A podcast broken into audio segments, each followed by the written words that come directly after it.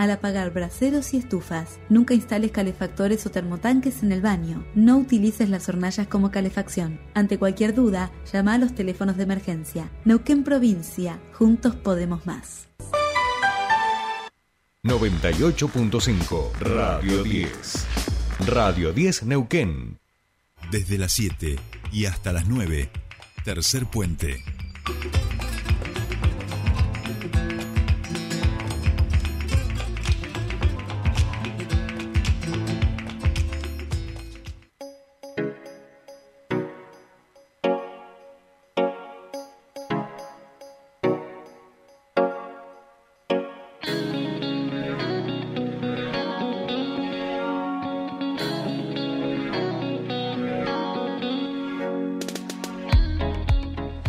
Bien, seguimos aquí en Tercer Puente, 8-10 minutos de la mañana en toda la República Argentina. Hay demoras en los vuelos porque lo saben ustedes mejor que yo, yo estoy encerrado en el estudio, ustedes están en sus vehículos. Hay una niebla importante en la ciudad de Neuquén. No nos vamos a considerar que somos Londres, pero a esta hora sí, por favor, precaución en el tránsito porque la niebla está bastante brava, sobre todo con la la parte más de arriba de la ciudad, ¿no? En la parte de abajo, más cerquita este del río, un poquito más liviano. Bien, ya estamos en comunicación con nuestro siguiente entrevistado, por favor quédense que vamos a charlar de un tema muy interesante y les cuento que ya tengo no uno, sino dos estudiantes de periodismo aquí adentro de nuestro espacio del piso de la radio. Al final del programa les vamos a dar la, palabra eh, para que se preparen porque ya me miran, no, no, no, ¿cómo vamos a hablar? Sí, van a hablar un poquito al final. Prepárense, están con sus cuadernos tomando nota. Eh, esto tiene que ver con las prácticas profesionales que se hace desde determinadas instancias educativas y nosotros, Patito, felices, ¿no? De enseñar un poquitito de esta profesión. Esperemos que, les enseñemos bien, digo, que les dejemos sembraditos algo que sea constructivo. Ya veremos, ya nos lo dirán ellos en un ratito nada más. Ahora lo vamos a saludar a Leo Haikus. Él es consultor ambiental, es graduado en la Universidad Nacional de Misiones, en la Facultad de Ciencias Forestales y es técnico universitario guardaparque. Queremos hablar con él porque está trabajando, está investigando cuestiones vinculadas al cambio climático y a una de nuestras cuestiones culturales y de tradición más importante. Hablamos de la transhumancia ¿eh? y nosotros, por supuesto, para el programa de hoy y para nuestra revista y para el informe especial que estamos preparando sobre cambio climático, nos parecía fundamental también pensarlo desde cuestiones que tienen que ver con nuestra idiosincrasia y con nuestro ambiente, como es la transhumancia. Eh, Leo Jacus, muy buenos días, te saluda Jordi Aguiar, bienvenido a Tercer Puente. Buen día, Jordi. Buen día a los estudiantes de comunicación, a tus compañeros del piso y a toda la audiencia. Bueno, Leo, decíamos, este, sé que cada tanto vas escuchando y siguiendo el, programa, lo que vamos haciendo. Llevamos un par de semanas analizando este, todo lo que tiene que ver, poniendo sobre el tapete la cuestión del cambio climático. También es parte de la agenda electoral que nos atraviesa de manera tan importante en estas semanas. Y en ese sentido, eh, hemos también tenido la posibilidad de entrar en contacto con vos, que sabemos que estás trabajando investigando, estudiando todo lo que tiene que ver con el cambio climático y la transhumancia. Así que lo primero que nos gustaría preguntarte es cómo surge la necesidad de investigar los efectos del cambio climático en, comunidades campesinas. Sí, mira, eh, como vos bien dijiste, yo tengo una formación eh, académica vinculado al tema ambiental este mm, proyecto de investigación forma parte de mi tesis de maestría y particularmente la necesidad de investigar eh, el tema de cambio climático y la transhumancia eh, en principio tiene que ver con eh, un deseo personal de muchos años de trabajo en la zona cordillerana y precordillerana en contacto con, con comunidades campesinas, siempre desde una perspectiva ambiental, donde a raíz de los sucesos climáticos que se dieron en los últimos 20 años por lo menos, uno va dando cuenta de algunas modificaciones y algunos efectos que padecen estas poblaciones. Y lo terminé de confirmar, de confirmar en el año 2019 eh, cuando hablo con un amigo, Segundo Jara, es un campesino de la zona de Loncopué. Me suena a don Segundo Jara, ¿no? Ese, don Segundo Jara es una persona relativamente joven, pero con una experiencia y trayectoria campera muy importante, con lo cual se ha ganado el, mote de don. Claro. Eh, don Segundo Jara lo llamo un día, le pregunto cómo andás, amigo, cómo está tu vida. Bien, me dice, ahora estamos con las apariciones, dice, pero complicado. Le digo, ¿por qué? ¿Qué pasó? ¿Es complicado esto del cambio climático? Eh, nos está complicando un poco el tema de las apariciones. Entonces, cuando a mí me dice que el cambio climático le está afectando a las apariciones, a mí me quedó dando vuelta en la cabeza esa definición, porque era muy concreta.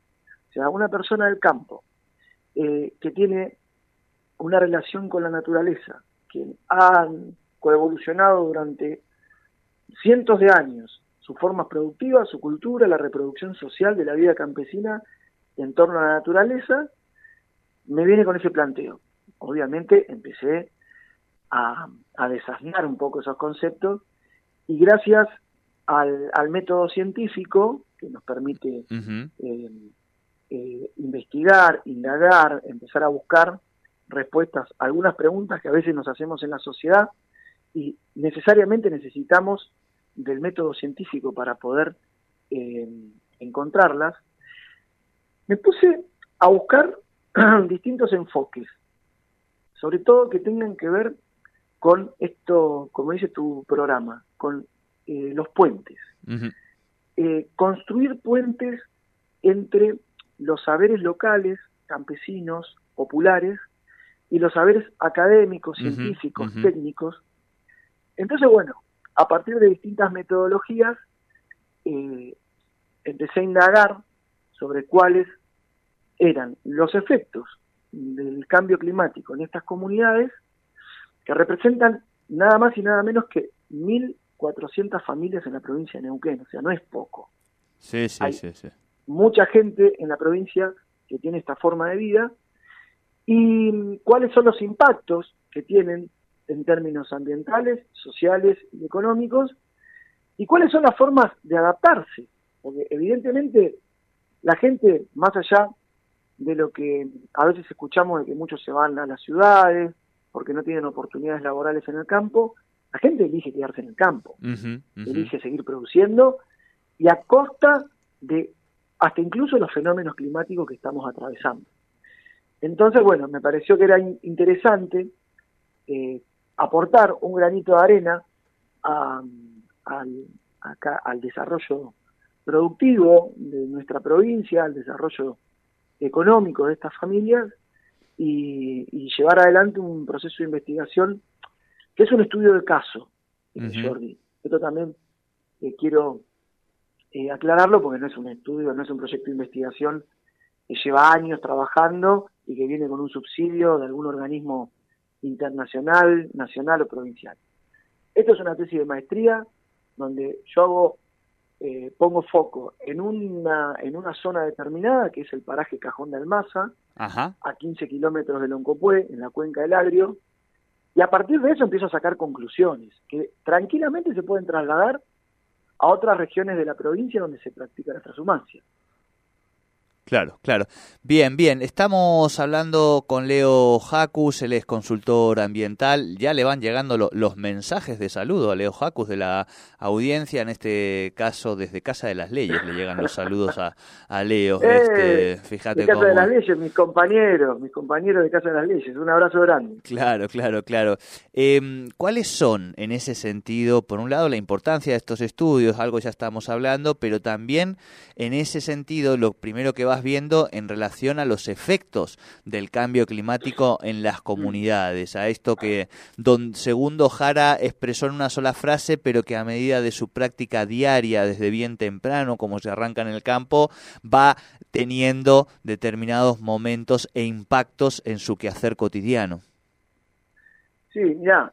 Eh, yo por lo menos eh, trabajé con un esquema de, variables y de indicadores sobre todo para orientar eh, hacia dónde, o sea, el, orientar hacia el objeto de estudio de, este, este, proyecto de investigación.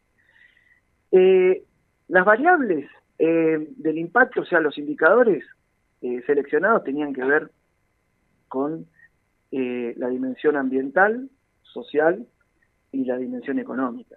en, en, caso de, de la dimensión económica, la principal, el, principal impacto del cambio climático tiene que ver, eh, por un lado, en la pérdida de, de, recursos, o sea, de, animales, porque lamentablemente con, con estos eh, procesos de sequía extrema que hemos tenido en los últimos eh, 3, 4 años, eh, sucedió que las chivas han tenido embarazos múltiples y eso eh, no solo debilita a la, a la madre, sino que le quita capacidad de, resiliencia o de supervivencia a, los, a las crías. Y eso, en términos económicos, genera una pérdida. Después, eh, también eh, en términos económicos, yo te lo voy a resumir, ¿no? Sí, sí, obvio, obvio. Una cosa mucho más extensa, pero tiene que ver con el suplemento forrajero. Entonces, eh, también eso genera un, gasto para el campesino, donde tiene que eh, comprar pastura, donde tiene que comprar algún tipo de suplemento para levantar al animal. ¿Y eso qué significa? Que, son gastos que no están previstos y que impactan directamente en el bolsillo del productor. Claro.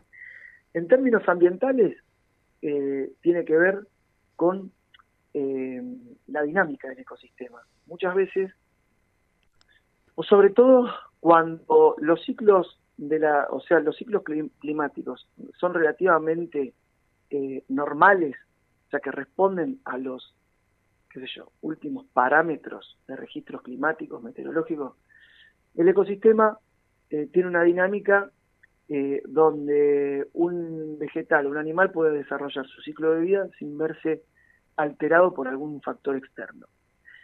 ¿Eso qué implica? Que el animal pueda convivir, o sea, el animal, me estoy refiriendo a las, a las chivas, pueda convivir tranquilamente en un ámbito, eh, en un ecosistema natural donde tiene disponibilidad forrajera y nutrientes eh, para poder sobrevivir a alguna inclemencia climática o alguna cuestión desfavorable. Cuando estos efectos del cambio climático aplican sobre la naturaleza, empiezan a profundizarse los procesos de desertificación, sequía, erosión y falta de disponibilidad forrajera. Para que vos te des una idea, el primer alimento que consume una chiva recién parida, o sea, una cría, es, un, es un pasto muy, muy, eh, ¿cómo te podría decir? Eh, muy blandito, eh, muy palatable, que es el, el rebrote es de, de, las, de las lluvias de la primavera. O sea, ahora estamos empezando a entrar en el ciclo de apariciones, estas lluvias generan humedad en el campo, los soles que van a salir en las próximas semanas, esos calores que va a empezar a, empezar a haber en la, en la zona, va a generar el repunte de este pasto, ellos los campesinos le llaman repunte, y los animales se alimentan, se alimentan de eso. ¿Cuál fue una de las cosas que observamos en, los últimos años? Es que después de, esta, de estos ciclos de humedad eh, aparecían eh, fuertes vientos, pero no solo fuertes vientos, sino permanencia. Y eso secaba y quemaba el pasto. Y los animales no tenían que comer. Entonces, o forrajeaban con especies nativas, y eso genera una degradación ambiental, o directamente no podían sobrevivir. Entonces, eh, y eso obviamente en términos sociales genera un humor muy negativo. Yo una de las cosas que evalué del impacto social del cambio climático es el humor social. Claro. Y el humor social en torno a los efectos del cambio climático es tremendo. Ver a una mujer, entrevistar a una, a una mujer campesina que se ponía a llorar porque había perdido toda la producción eh, de la huerta por una helada y eh, es el laburo de un año prácticamente. Claro, claro. ¿Entendés? No, totalmente. Entonces, es eh, el impacto del cambio climático en estas comunidades, no te digo que sea más importante que en la ciudad, pero tiene consecuencias muy importante porque también la gente en los lugares donde están están en lugares aislados, no tienen la misma disponibilidad de recursos que hay en la zona urbana. No, no, estás mucho más expuesto, digamos, a las inclemencias del tiempo y cuando tu práctica productiva también lo está, este, obviamente el impacto. Esto es muy importante porque a veces es verdad que estas voces, eh, Leo, eh, no están incorporadas cuando hablamos de cambio climático, ¿no? Y estos efectos que vos estás contando muchas veces ni siquiera se nos pasan por la cabeza. Por eso me parece muy importante. Pensaba, Leo, como para ir eh, cerrando, obviamente podemos hablar de esto mucho más, pero sí queríamos, por supuesto, una vez que vos publiques tu tesis también, ahí vamos a, hurguetearla con mayor profundidad.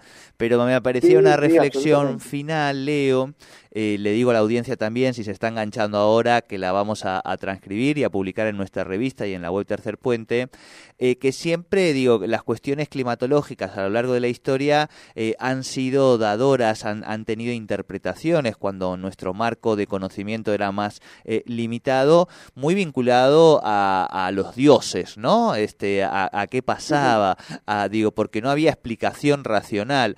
Hoy vemos que, que esas inclemencias del tiempo son todavía mucho más fuertes, más extremas que lo que otrora, ¿no? Podían pensar nuestros antepasados cuando no tenían determinadas explicaciones racionales, pero esas inclemencias van acompañadas de explicaciones racionales que además nos ponen a nosotros en el centro de la responsabilidad.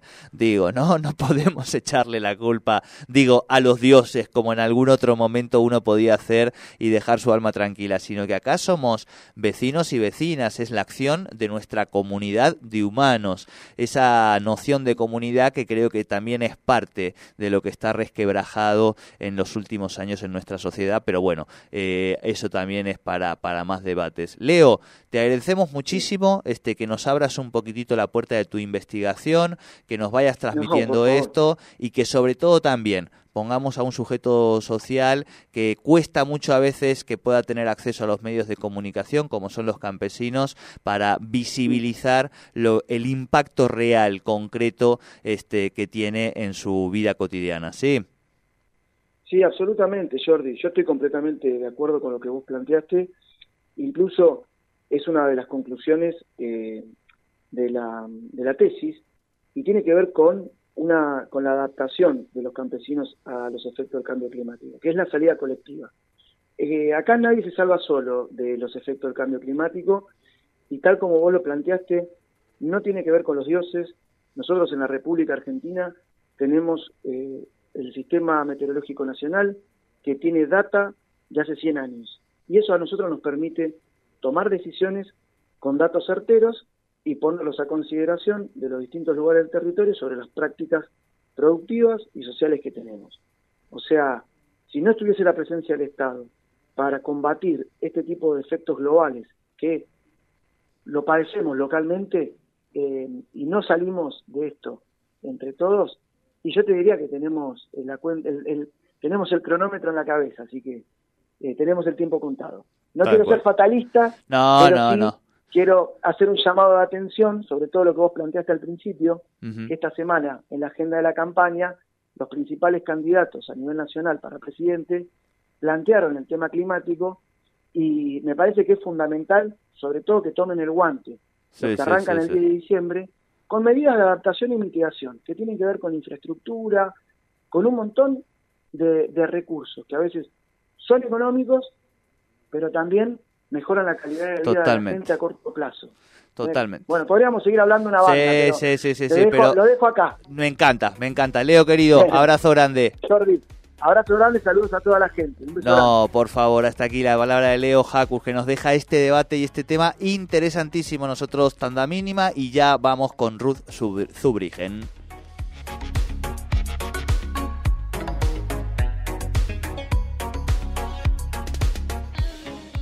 ¿Estás buscando neumáticos? Vení AutoShow, vení AutoShow, lo mejor.